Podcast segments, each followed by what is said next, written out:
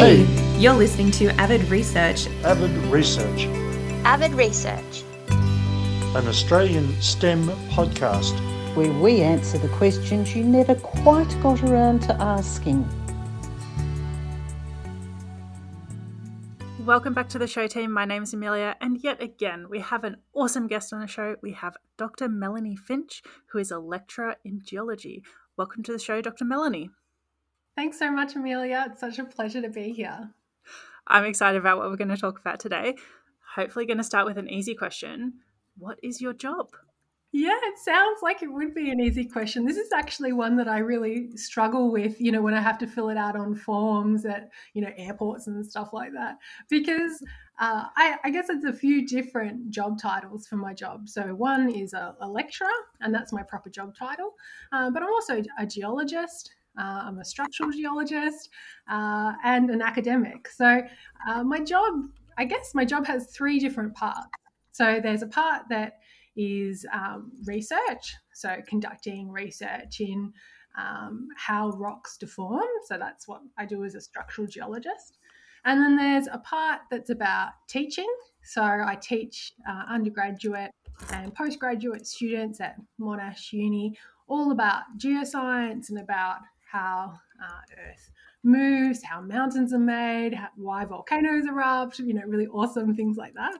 And then uh, the last part of my job is what we call service. Uh, but and that's kind of different for every academic. But for me, it's about that service role is about creating gender equity in geoscience. So I have um, that's yeah a part of my role as well. That's awesome. There's a lot of things there. Yeah, yeah, it's yeah, it's a really uh, multifaceted job, and that's really interesting because my students they think that all I do is teach. Uh, so that you know they often say at the end of semester like, "Oh, bye, have a nice holiday," and I'm like, "Oh no, this isn't a holiday. This is when all of my research needs to happen." so it's um yeah, it's a really exciting and diverse job for sure. I think lecturing is kind of underrated in how complex it actually is because you have to be able to understand things and communicate them to people in a way that's engaging but you also need to be like at the cutting edge of your own research that's they're, they're very different skills you need to have Yeah, absolutely. It's yeah, it's really difficult for someone to be good at all the different components of being a lecturer. So some people are really awesome at research and thinking of new ideas and things like that, uh, but maybe they struggle a bit more with the teaching. It doesn't come as naturally. Uh, whereas other people are the opposite. So they love teaching and they love explaining things uh, to to students about you know how the earth works and all that sort of stuff. Uh, but maybe the research doesn't come naturally to them, and yet it's all in the same job. So we just try to be really good at everything. now you mentioned a couple of things about like your topic of interest that i'm curious about. I'm going to start with how rocks deform because in my head and i think in a lot of people's heads a rock is a rock right? And eventually it might you know break down into sand which is just basically teeny tiny rocks. But i don't think about them deforming as such. I just think about them like getting smaller Yeah, absolutely. It's such an amazing thing to think about. So, one way that you can kind of think about how rocks deform is that if you have a rock on the surface of the earth and you hit it with a sledgehammer and it breaks, then it's it's formed a it's you know it's broken. It's formed a fracture. So that's kind of like a type of rock deformation. But what I look at is rocks that are way that deformed when they were far deeper within Earth. So, but to, to step back a bit, I mean, I guess most people probably know that Earth's crust is broken up into tectonic plates and that they move around Earth relative to each other. So, when tectonic plates collide, then you end up with big mountain ranges like the Himalayas uh, or, or like the Andes. Uh, and when tectonic plates uh, move apart from each other, then you end up with big ocean basins. So, uh, every time tectonic plates are moving relative to each other. Every time there's a boundary, uh, there's a there's a what we call a shear zone there. So rocks are deforming in that zone. So the way that rocks deform in that zone when they're deep down inside Earth is that there are parts of the rock that do all the deforming. And you can kind of think about these as rock conveyor belts. So if you picture, I mean, if you can picture back to the last time you were in an airport, which maybe was a long time ago, it certainly was for me. But if you picture the, the travelators you get on in the airport, that just you can just sort of stand there and they move you along. Shear zones are kind of like those tra- travelators, like kind of like the conveyor belts of the earth. And they move rocks from one place to another place. So all of the Himalayas, a huge mountain range that's like thousands of kilometers long and like 9k's high that whole thing was uplifted by movement on these shear zones these rock conveyor belts that can move uh, move mountains really. Uh, so i study the sorts of processes that occur in these shear zones uh, how rocks can deform and flow. And the way that they deform and flow like these like in these conveyor belts is when when they're warm uh, so when they're about 10 or 15 kilometers deep within Earth's crust, the temperature is a lot higher, and the minerals can actually change shape. So instead of just breaking like a rock would do if you hit it with a sledgehammer, the minerals actually change shape and they stretch out, and that's how we can we can uh, effectively have the rock flow almost like honey, but really really sticky honey. okay, the the idea of a a flowing rock that isn't is it they're not just flowing because they've melted they're also flowing because they've just experienced so much pressure?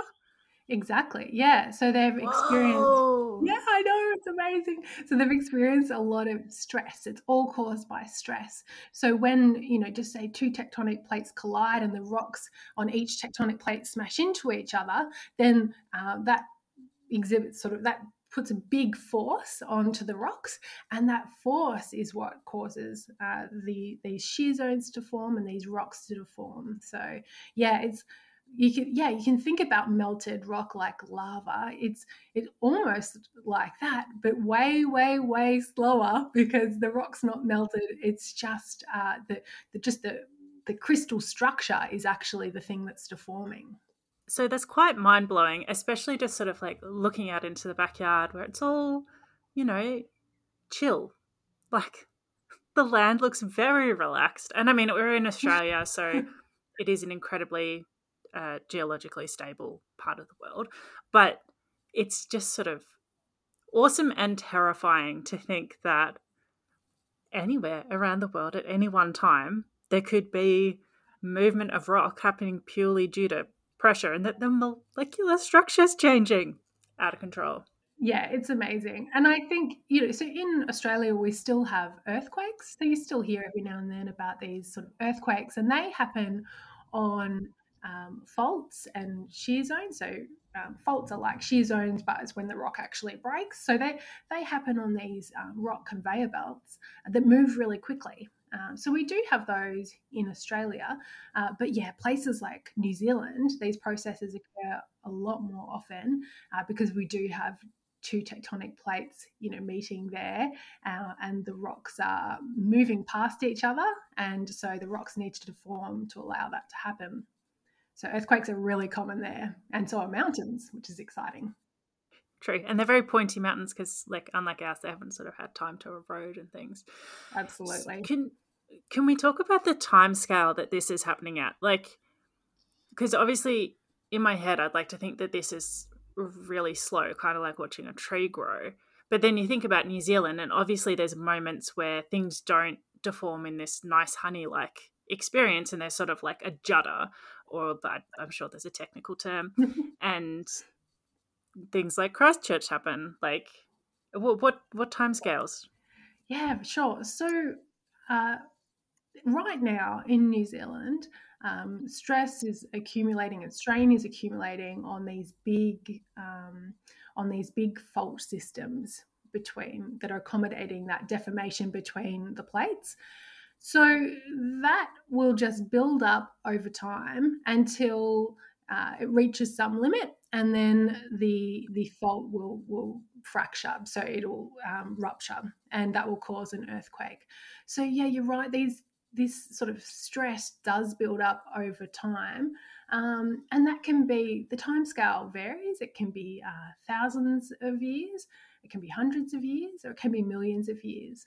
We also sometimes see that um, deformation can occur slowly. So we have these slow slip events, which are where the shear zones aren't moving very quickly, so they move really slowly, and we can't feel them moving on Earth's surface up here. But we, but uh, really sensitive equipment like seismometers can detect these slow slip events. So those slow slip events are um, really great for people living on the surface because we don't get earthquakes when that happens. Uh, but yes, every now and then we do get uh, these really fast slip events, and then they cause earthquakes. So the Himalayas, obviously, there was a lot of action. You know, there was a lot of movement, that sort of stuff. Is is the Himalayas still growing? Like, what's happening in that area? Yeah, it is still growing. So they are sort of they we've still got that tectonic force uh, that's trying to push the mountains upwards, but that's uh, also being balanced by the um, erosion of the mountains and by you know mountains get to a certain point where they're just too big. Uh, they're just too high, and the weight is just too much, and they sort of they can start to collapse. So there's a lot of research about exactly what is happening in the Himalaya and whether you know it's going um, up or coming down, and what sort of the overall rates are uh, with with that. But yeah, it's an incredible. Um, it's such an incredible mountain range.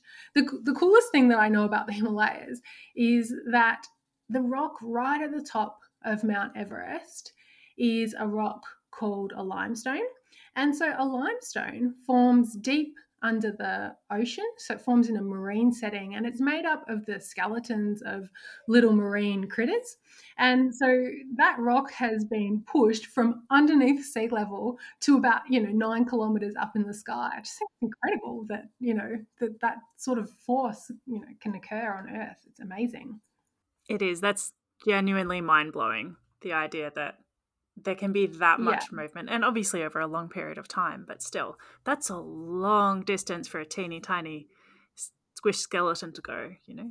Yeah, absolutely. It's really cool. And I, I also really love how they found that out. I think there was a, a geologist commissioned um, a mountaineer to go up there and collect a rock because, you know, climbing Mount Everest and then coming down is pretty hard. So nobody's really focused, you know, too much on collecting rocks. I, mean, I would be, but, you know, normal people are not. Uh, so, yeah, he asked this mountain climber to collect a rock. And so he brought it back down and had a look and, like, oh my goodness, it's full of marine skeletons. This is incredible. Like, yeah, it's awesome.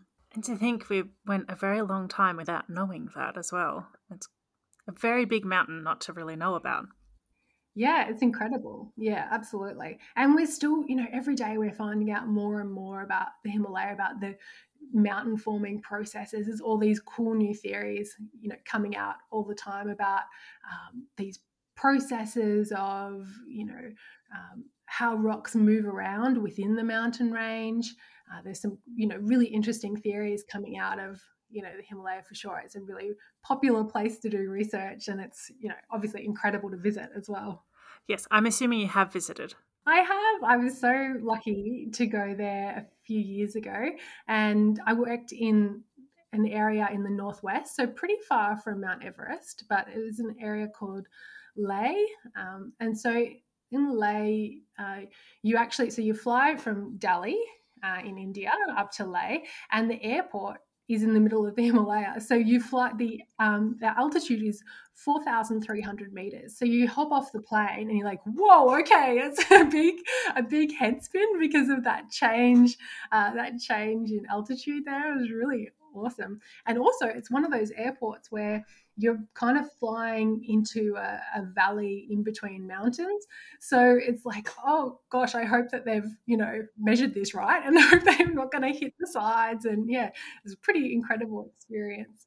Uh, but yeah, so I, did uh, some field work there. So we walked, um, you know, for weeks. I think we were there for a month or so. Uh, we walked through and uh, collected rocks and mapped the rocks uh, and really tried to understand uh, the, all these different uh, ways that rocks were deforming within the Himalayas. So that was incredible. But it was actually the first research project I did. So it was in my honours year, which is like fourth year of your education in undergraduate geology. And um, so it was an amazing opportunity. But it was the first, so it was the first real mountain range I'd been to. And it's kind of ruined me for all other mountain ranges because it's the most spectacular one and nothing else really compares. Uh, so it was an amazing way to start, but also maybe not the best way. I like the idea that you, you should work your way up, start with some sort of, you know, like maybe Australian mountain ranges and then you know, pick cooler and cooler ones until you sort of peak. Yeah, absolutely. Peak. That's funny. It's like a pun. Oh, um, so yeah. clever. yeah. yeah. Well, you know, I did, yeah, before I went to the Himalaya, my only experience of mountains was uh, Mount Dandenong in Victoria, which is like 500 meters, I think, um, high. So uh, 500 meters above sea level. So, yeah, it was a huge difference. yes, that's that's a leap. Okay, I'm yeah. going to ask you a question that could be a bit off, you know, but you mentioned earlier that uh, there's a limit to how high mountains can get because they just get too heavy, which which makes sense on Earth. But obviously, within the uh, solar system, there's different height mountains, and Mount Olympus comes to mind. Are they able to grow, grow, or become bigger because of the differences in gravity? Hmm, that's an interesting idea.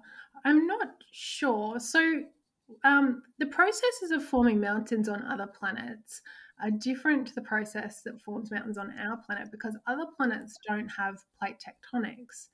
So we're the only planet we know of that has plate tectonics as we know as we know it, um, and yeah. So I think Mount Olympus. I don't know much um, about other planets, but I think it's a volcanic uh, maybe it's volcano.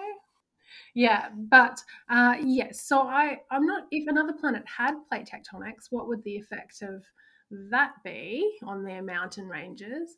Um, I'm not sure because it's also about the what we call the lithospheric root. So underneath, if you think about an iceberg, uh, so icebergs have a small a small amount of ice that's poking out at the surface and a huge amount that's underneath the surface. And mountain ranges are the same. So they have this sort of root that's supporting the weight of the mountain above it. So it's more a limit on that lithospheric root. Um, you know, as well as processes of erosion that control uh, the the height of mountains. This is not my area of specialty, but it's it's uh, something and something to do with those sorts of principles. That's okay. I think um, it was an unfair question to just throw at you, and we'll see. Maybe you can hook me up with a, um, a astrogeologist who specializes in mountains. Yeah, I know some people who are like planetary geologists. Uh, they might have, they would definitely have a much better idea. Actually, some people in my my research group at work at um, uni, they work on um, Martian meteorites. So I learn a little bit about you know different uh, processes on Mars uh, from and on asteroids and things like that from them. But no one's studying those uh, those uh, mountains on other planets. So I'll have to get them onto it please do. Then they can come on the podcast. Um, and just a quick fact, fact check. A quick fact check. Uh, it's actually referred to as Olympus Mons, which is just Latin for Mount Olympus, and it is a volcano, as according to Wikipedia. So perfect. We're on it. and now back to the script. uh, what does an average day at work look like for you? And if you want, it can be like your average day teaching versus average day doing research. Okay, cool. Yeah, well, because my job is really diverse, I have a lot of different average days. So, a teaching day, a day during the semester where I'm teaching a unit, I probably will spend a bit of the day getting ready for the class. So, I'll be putting together different um, the resources that I need. So usually that's rocks. so I'm you know getting together the rock samples, um, maybe some microscope slides of the rocks, depending on which class I'm teaching.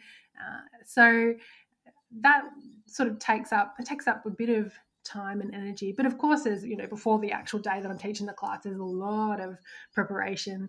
I try to really think of uh, really fun activities for my classes to do. And what I think is fun is uh, things that ask them to be like geological detectives. So they have to put together the clues um, that are provided by the rocks to sort of solve these geological mysteries.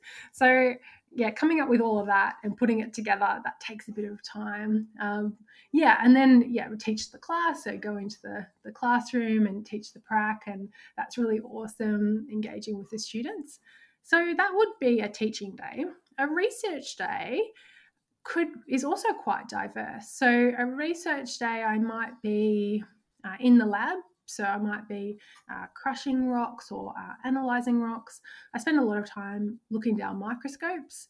Um, a couple of weeks ago, I spent a few days at the Australian synchrotron, which is right near Monash. So yeah, so it was really cool. So I was looking at rock samples there, and uh, so these really awesome rocks from Port Macquarie that have had been really uh, deep within Earth. So they've been sort of subducted or thrust downwards to 100 kilometers depth, and then they've come back up. So all these different things have happened to them, and we've been we had a look at what sort of minerals were in that rock and how the rocks had deformed. So that was a pretty cool research day. Um, but then there's also there's also field days. So I do a lot of field work, and uh, a field day uh, I'll be out somewhere in the field. So yeah, it could be the Himalaya, could be Port Macquarie. Um, I'm going to Mount Isa in a couple of weeks, and um, that looks like you know you sort of wake up at your campsite in the morning and make a cup of coffee and get your stuff together, you know, for the day. And then you head out and look at some uh, rocks. And, you know, honestly, because I don't know if everyone does this, but I honestly can just sit in front of a rock staring at it for like an hour trying to figure trying to figure it out. It's not always easy and i but it's quite a peaceful way to spend uh, an hour in the field. But we, what we do in the field is we're trying to read the rocks. So we're trying to decipher what the rocks are trying to tell us uh, by looking at the minerals by looking at the way the uh, different minerals in the rock have deformed or changed shape uh, and looking at the relationships between different rock types. So field days are definitely my favorite no, no. I was going to say they're definitely my favorite days of all the of all my average days, but actually, all the days have um, really great aspects to them. Like teaching days are really fun. I love um, talking to the students and getting them excited about, you know, seeing the world like a geologist sees it. And research days are really cool too. So I guess all the average days are excellent. What about the average days where you have to sit down and do the data analysis and the writing of the papers? Yes, of course. Yeah, that's yeah. You've called me out there. I couldn't let it sound too cool, you know. yeah, yeah, it was definitely a, a big uh, part of it, and that's such a. I mean, I really enjoy writing, uh, but it is very challenging. Like trying to think about how to communicate things in a way that's simple and effective and how to structure arguments sort of the best way. And of course, you know, I have research students as well. So I meet with them fairly often. And, um, you know, we talk about all these sorts of things about how to communicate effectively in papers and, um, you know, in presentations, as well as about their specific research. So, uh, yeah, um, and that part's really good as well. So I've just gone back to the good parts again instead of the boring parts. But yeah, writing can be a bit tedious. Yeah, and data analysis can also be um, a bit tedious. But um, yeah, I don't know. It's such a good mix. Anytime you get bored with one thing, you can move on to a funner thing and then go back to the boring thing later. it does seem to be one of the perks of academia. Definitely. Yeah, absolutely. yeah. yeah. What are you hoping to find out about Port Macquarie? Port Macquarie is Port Macquarie is really interesting. There's this small area, like a few hundred meters across, where there are some rocks that have been subducted down to 100 kilometers depth. So, subduction is where one tectonic plate slides under another one. Um, so, when one tectonic plate slides under another one, the rocks, the tectonic plate that's moving downwards, um, that's we call that the subducting plate. So these rocks have been subducted down to yeah about um, yeah about 100 kilometers depth, and then they've come back up. But during that process of subducting down to 100 kilometers depth, they have been really sheared. Because if you think about you've got one plate um, there's one tectonic plate sitting on top and there's another tectonic plate that's sinking underneath it and that's a lot of deformation occurring between those two plates and that's exactly where these rocks were at that that interface between the two plates. So the rocks are really deformed. It's a big uh, shear zone so one of these rock conveyor belts. And there's also really weird minerals. So when when rocks subduct like that, uh, all these different kind of rock types mix together. So they, they get really broken up because there's so much stress and they kind of, yeah, they mix together, um, you know, bits and pieces mix together and kind of form these rocks that are these hybrid types of rocks that we don't see anywhere else on Earth. There's also a lot of water that's moving through these rocks. So it makes really weird um, compositions of rocks. So it's probably the most challenging place I've ever worked because um, it's just so complicated. But it's really amazing, and not many people have worked there before, which is kind of crazy because the the field site is on the beach. It's amazing. It's just like a wonderful place to work, but it is really complex. Uh, so hopefully, we'll be able to figure out um, a few things from all the work we've been doing. We've certainly been throwing everything at it. So we've got synchrotron work and microscope work and field work, and we're just approaching it from every angle to try and uh, understand what these rocks are trying to say. I love it. I love that there could be something that so many people would walk past every single day and they they still haven't been like it's not as hard as getting a rock from the top of Everest, you know? Like it's on the beach. It'd be a fairly nice field site. Yeah, Absolutely. And I think that so these rocks have been, you know, a couple of people have looked at them before, but nowhere near the amount of tension attention that similar sorts of rocks have received. So there are rocks like these rocks um, in on the Greek islands. So those have got to be some of the most researched rocks on Earth. You know, the Greek islands are an incredible place to visit, um, and they've got these incredible, you know, these incredible sheared rocks that have been also been subducted. So we've worked there as well. Um, yeah, but and but these rocks in Port Macquarie are a lot closer to home, and they have really been studied a lot less than places like, um, you know, Syros in Greece, which is one of the Greek islands. Fantastic. I will keep an eye out for what what results come out of this because that that'll be cool.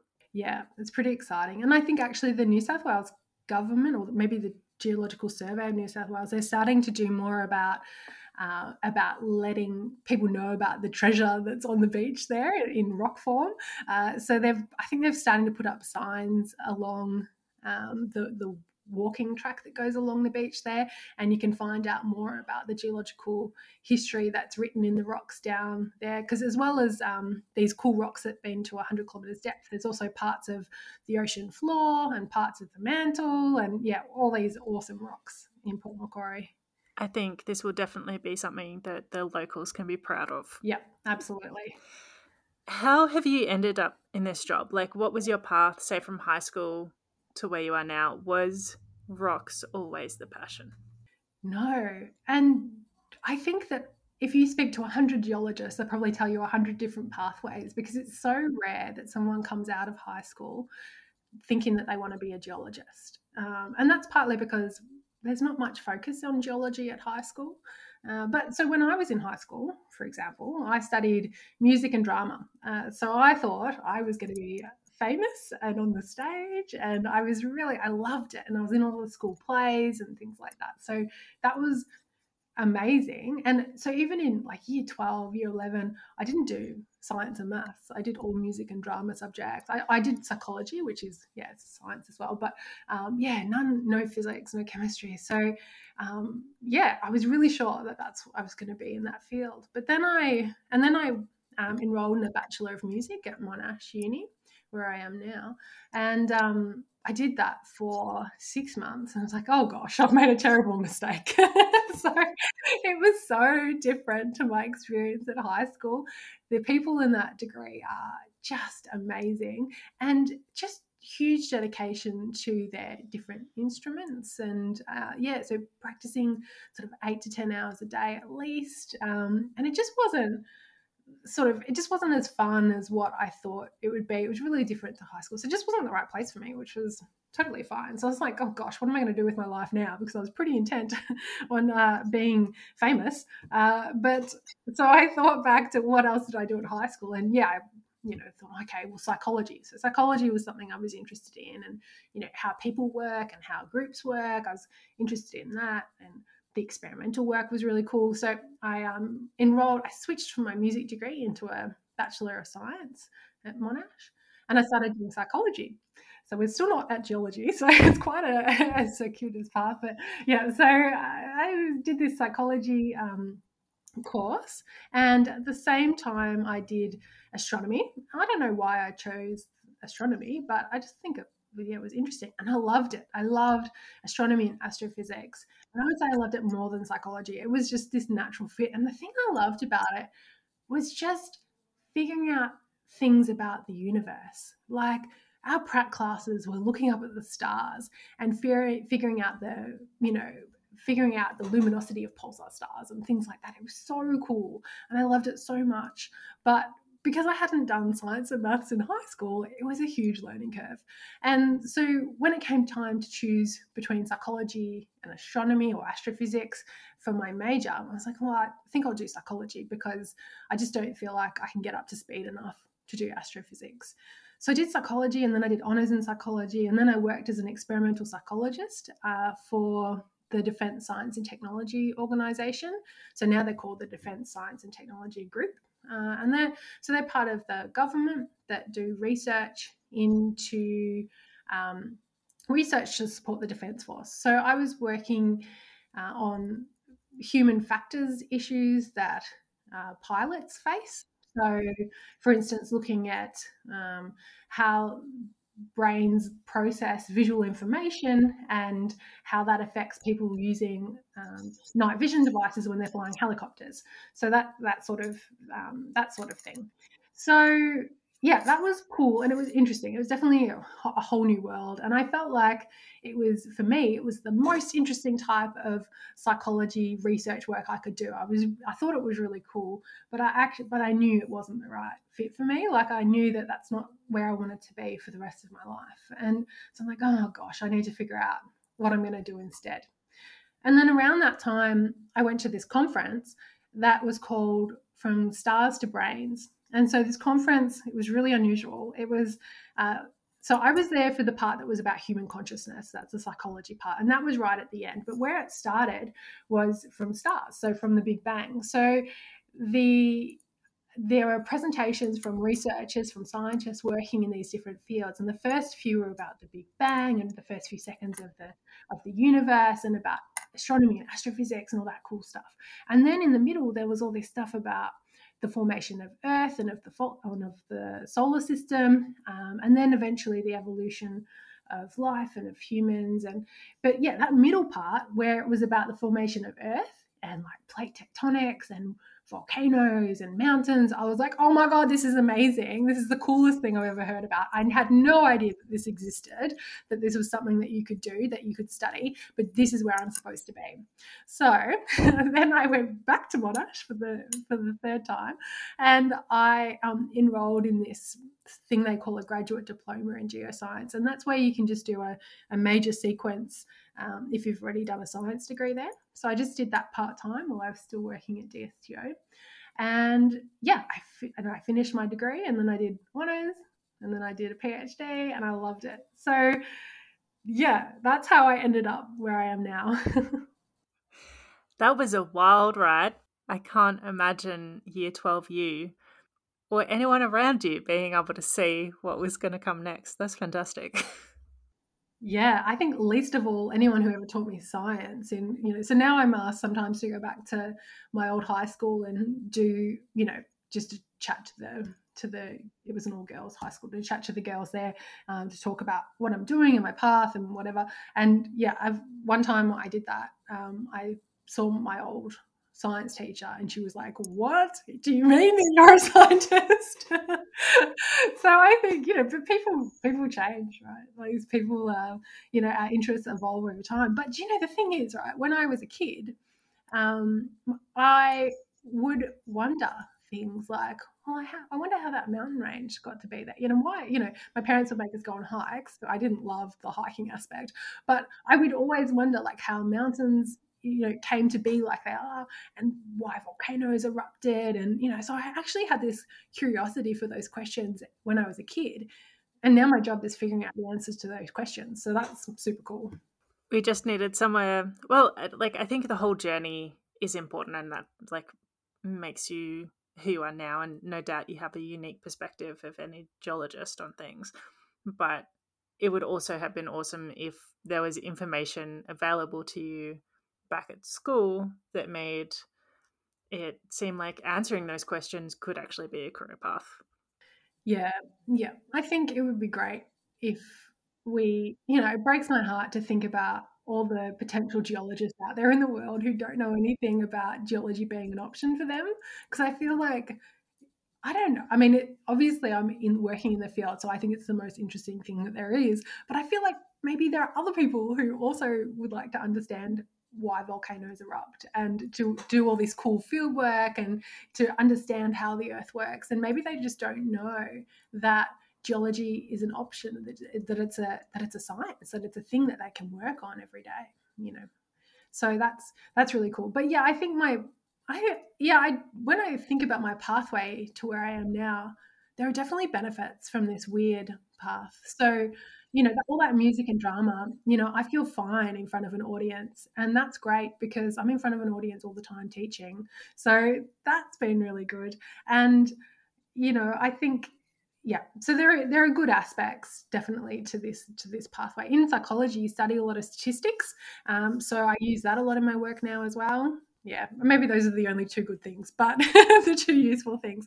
But still i mean you just have to make make peace with the way that you've lived your life i guess and you have an awesome story to tell yes yeah it, yeah it's a long story yeah Oh, that's cool. Other than the absolutely fascinating sounding conference, which like I don't know if that's a thing regularly, but it sounds really awesome. Were there any other like key events that helped you along your path or that, that sort of enabled you? That was definitely that conference was, you know, definitely the biggest light bulb moment for sure. Like I, you know, I will always remember that moment of going, wow, this is amazing. That's where I'm supposed to be. You know, that's it was incredible. But I did have another similar light bulb moment when I was in my undergraduate geology degree. And so we, we went on this field trip to Buchan, um, the Buchan Caves are in Victoria. And when we were there, we were um, out all day and we were mapping rocks, and these rocks had formed uh, folds, so they'd been deformed so they look like you know chevron shapes. And uh, we were mapping those and looking at all these different rock types.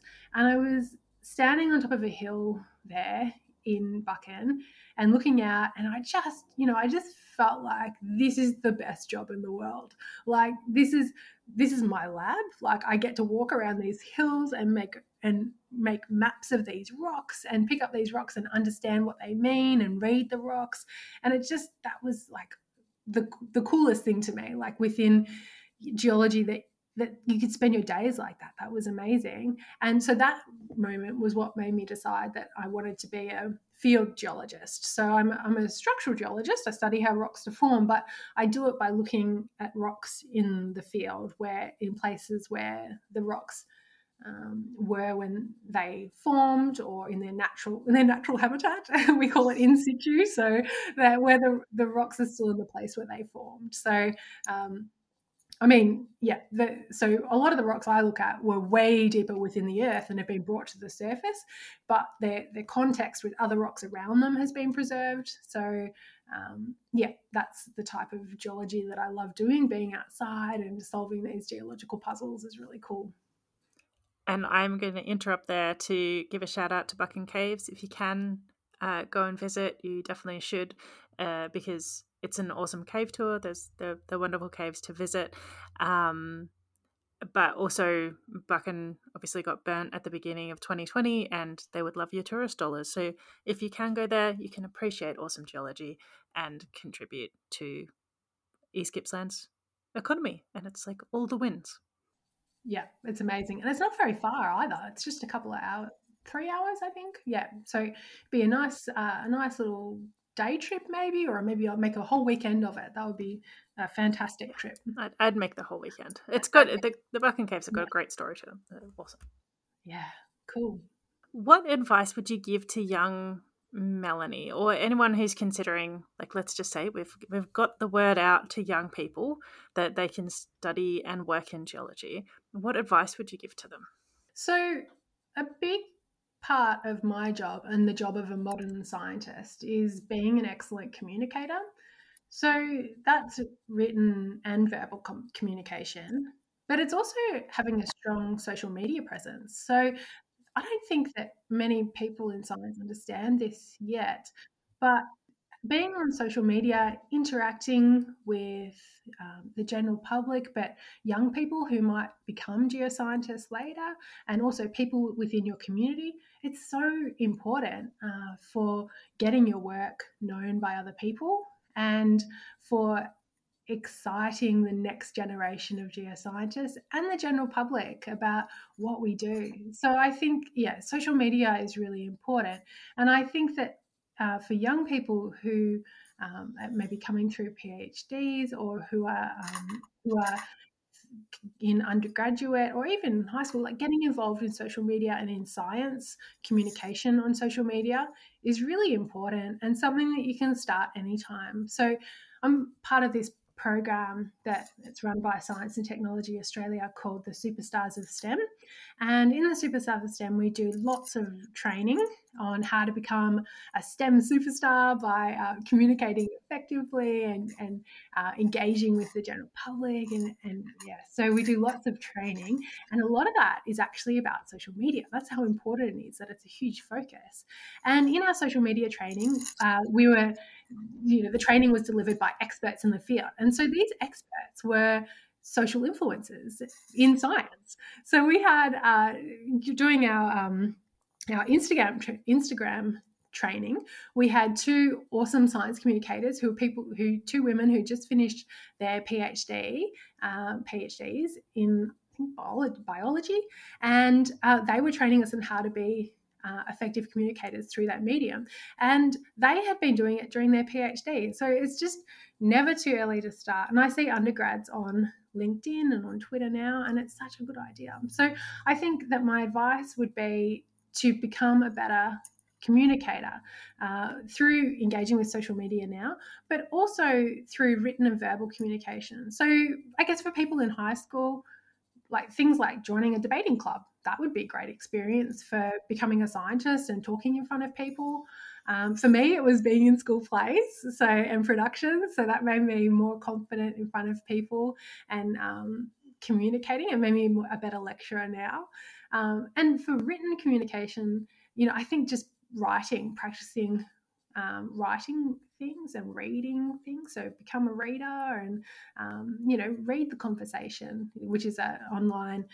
The conversation is an online science uh, website, kind of like a science newspaper. That's amazing. Got amazing science stories in it every week uh, that are communicated in a really awesome way. So you know, engaging with uh, with things like that sort of helps get you into that part of science uh, from the start.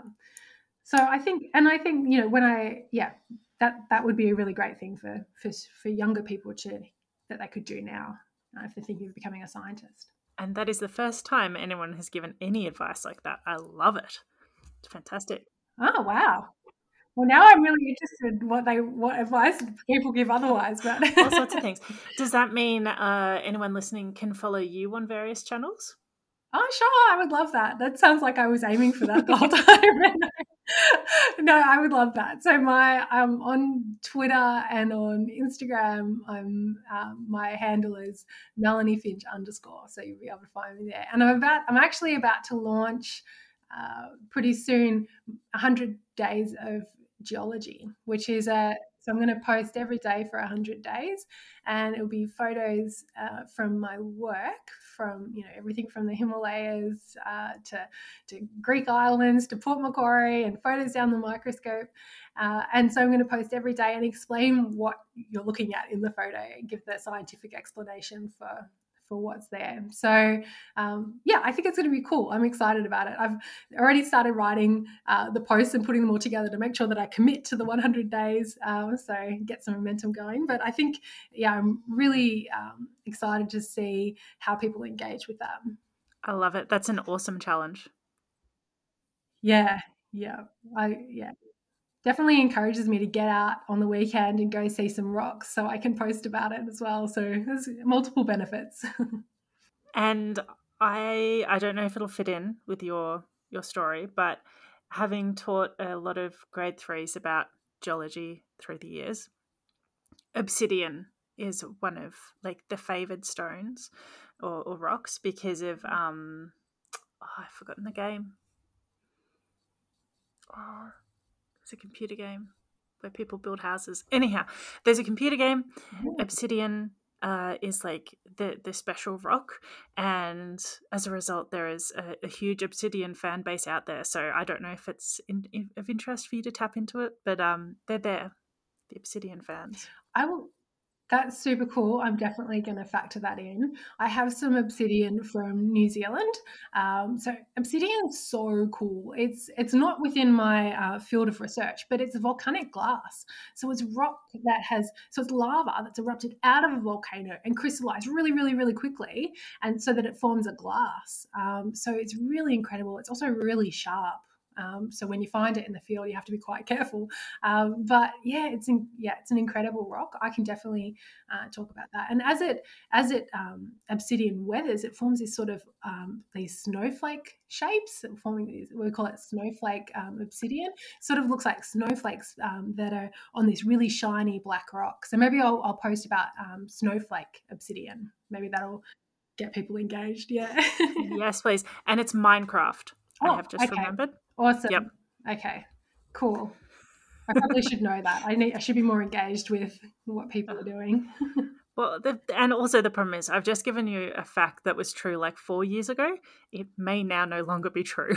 Okay, I'll Google it, we'll, or I'll just try it and we'll see. I don't have to be cool. It's uh, yeah, I can be vintage. Four years ago, it's vintage. I love it, and I'm gonna like it because I, I I'm now really curious about the idea of stuff like snowflake obsidian, not starflake, yep. though I like that phrase. Yeah, I like that phrase too. Yep, cool. Okay, great. I will add it in to my to my posts. Is there anything that you wish the general public understood about your work, whether it's lecturing or geology? Like, are there uh, misconceptions out there or myths that you'd like to take this opportunity to squash?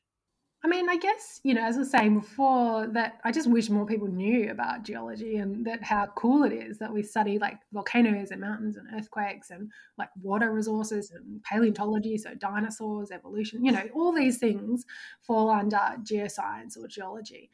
Um, so that's really cool because, you know, I think actually that a lot of people equate geology with the fossil fuels industry.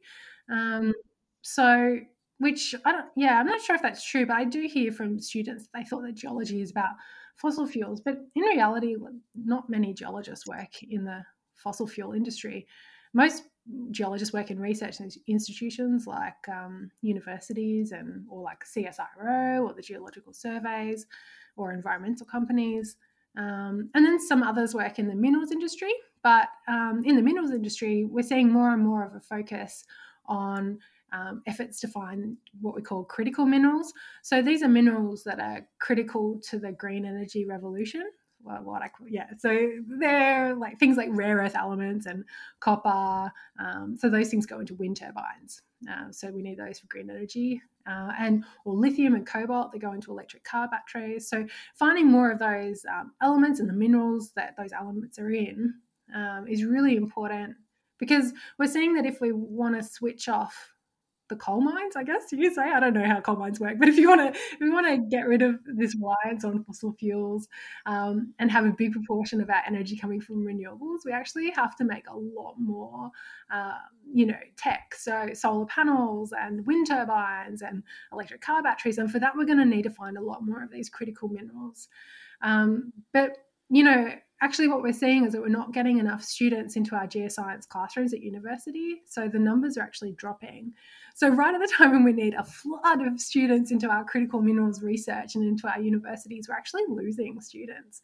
So in a few years it's actually going to be the lack of students graduating out of our courses and going into the minerals industry that will be holding up this green energy revolution. We actually really need more students. So i guess yeah the the yeah misconception about what geology is and what um, it's yeah what it's not is yeah it's been it's been a little bit um, damaging to our reputation but geology is really cool. Like the research is amazing. Like you know I'm, I'm obviously on the research side with mountains and shear zones and things like that but the mineral industry is also really important for climate change so there's a lot to love in geology. Wow. And oh, like obviously we need these materials and and that sort of stuff and but okay you've had a bit of a, a reputational damage that needs to be undone i'm not sure i all i so i i think so i think that you know when we get first years into it so we've got a combined course at first year that's environmental science um, earth science so geology and uh, atmospheric science. So we get a lot of students who um, care a lot about the environment, which is awesome. And I like I care a lot about the environment too. And when I chat to them, they are surprised about what geology is and what I'm teaching them, which is yeah about all this cool stuff. Um, and that it's yeah that it's not really about that fossil fuel industry especially not now um, as much as it used to be, I guess. But yeah, we've always just had a small number of geologists going into that industry. So yeah, I think it, I think it is a, a misconception, but yeah, it's a bit of a, a, bit of a shame, and it's global, so it's not just um, yeah, it's not just at, at Monash, it's not just in Melbourne. It seems to be all across the world that we're seeing this dip in student numbers. So uh, we think it had, yeah, this relationship with um, the fossil fuel industry might have something to do with that. But maybe um, people just don't realize how awesome geology is and how um, fun it is to work in this field. So, yeah, I definitely want people to know about that as well. And I think, whilst it may seem small, a 100 days of geology can only help for sure. Yes, I hope so. Yeah. and of course, you being here, etc. We, we will do our best, uh, people. Yeah, no, well, it's yeah, it's great to kind of get get the word out, um, yeah, and try and encourage more people to come and find out what geoscience is all about in our universities. And remember, it's not necessarily what it was like at school. If you even got to do some at school, what you experience at uni with the field trips and that sort of stuff, whole other level.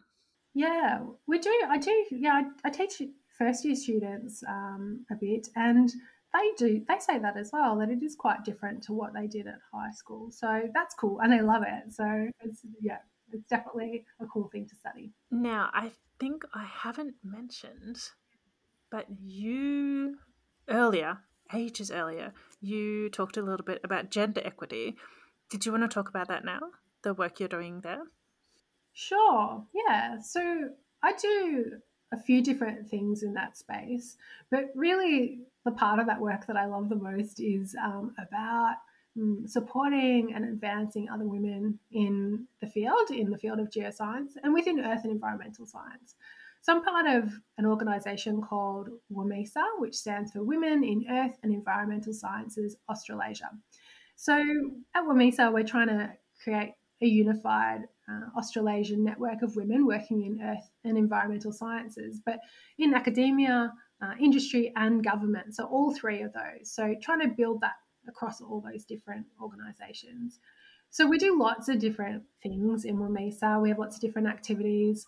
Uh, so I run a monthly seminar series, which I um, really enjoy. It seems it's going pretty well. So in the seminar series, a woman from um, Earth Environmental Science in um, somewhere in Australasia does a talk for us, and uh, yeah, so that's super cool. And we have other things like uh, local meetups in the different states and the different um, countries as well. And um, we have a newsletter. Uh, we do things like Wikipedia editathons to get more women um, into Wikipedia. So, yeah, it's a really awesome organization that just aims to create this supportive network of women Um, so we can all kind of help each other. And so, yeah, if people are interested in that, um, it's free to join. Uh, so, yeah, definitely jump on um, what is the address like womeesa.net. So, yeah, that's how you can join up for free there and um, get involved. So, that's a big part of what I do there. And then, you know, I do some other things on the local level within uh, within my school, trying to create um, that network of women within the School of Earth, Atmosphere and Environment at Monash University. So, if people are interested in doing things like that in their own departments, um, whether that be in academia, in universities, or in industry or in government, I would love, I'd be happy to, yeah, talk about what we do at Monash and um, how it's going. Um, yeah, so it's cool. I love it. I love um, being part of something bigger than me and trying to, I don't know, yeah, women helping women. It's really cool. So yeah, I'm really into it. And especially if you've had a bad day or if if things an experiment or something didn't work out, like these networks are so invigorating and it's so awesome like getting to celebrate other people's wins and all that sort of stuff as well. It's like they can they can be a great source of energy and help helping you stay in the field as well for you absolutely. And i think you know networks are so important in science you know? So a lot of us a lot of people tell stories about how they got the last job through you know their network or whatever.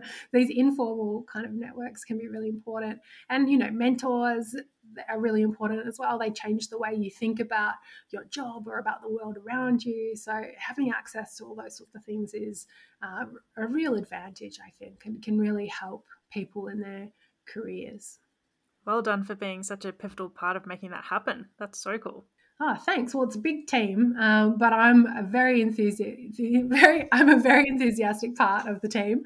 Uh, yeah, so it's yeah, it's really cool. I love uh, what we're doing at WOMEESA. It's a cool organization. And we will be including a link to that in the show notes. Don't worry if um, you you didn't catch the the address. That will be accessible. Awesome. Thank you. Do you have a virtual high five or shout out uh, someone or a business or an organization who's do- doing something awesome and deserves the high fives of all the listeners?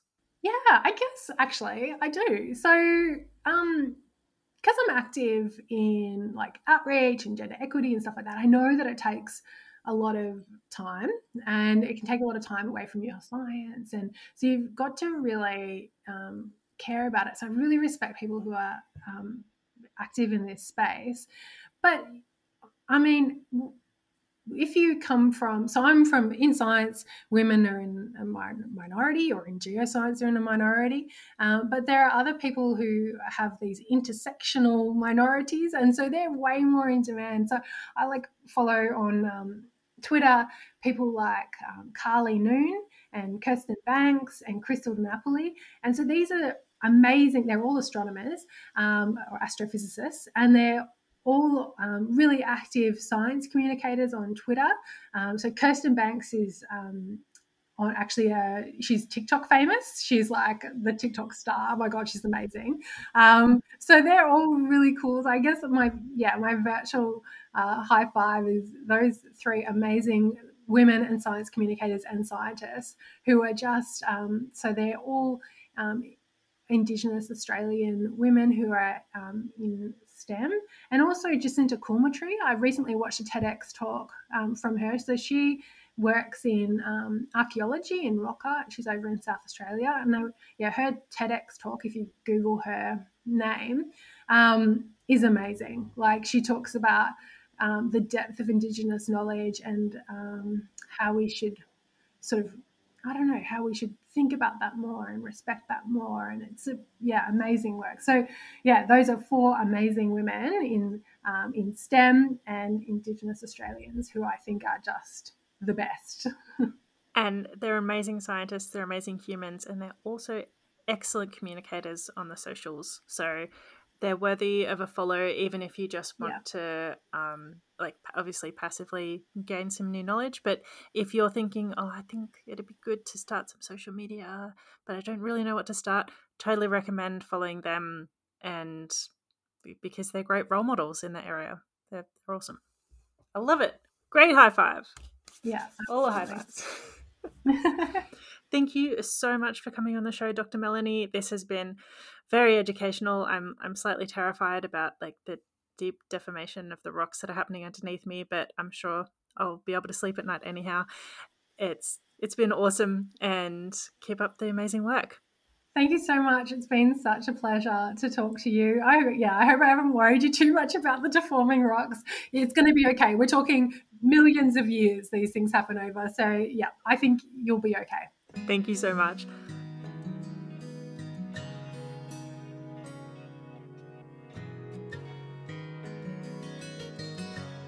Thanks so much for listening. If you like this podcast, you're an absolute gem of a human being, and you should head over to avidresearch.com.au, sign up for our amazing email newsletter, and get all the download on the upcoming episodes, and maybe even get a bit of a sneak peek about what's coming next. If you've been enjoying this podcast, you should definitely subscribe. We're on Apple, Stitcher, Spotify, and even Google these days. Thanks.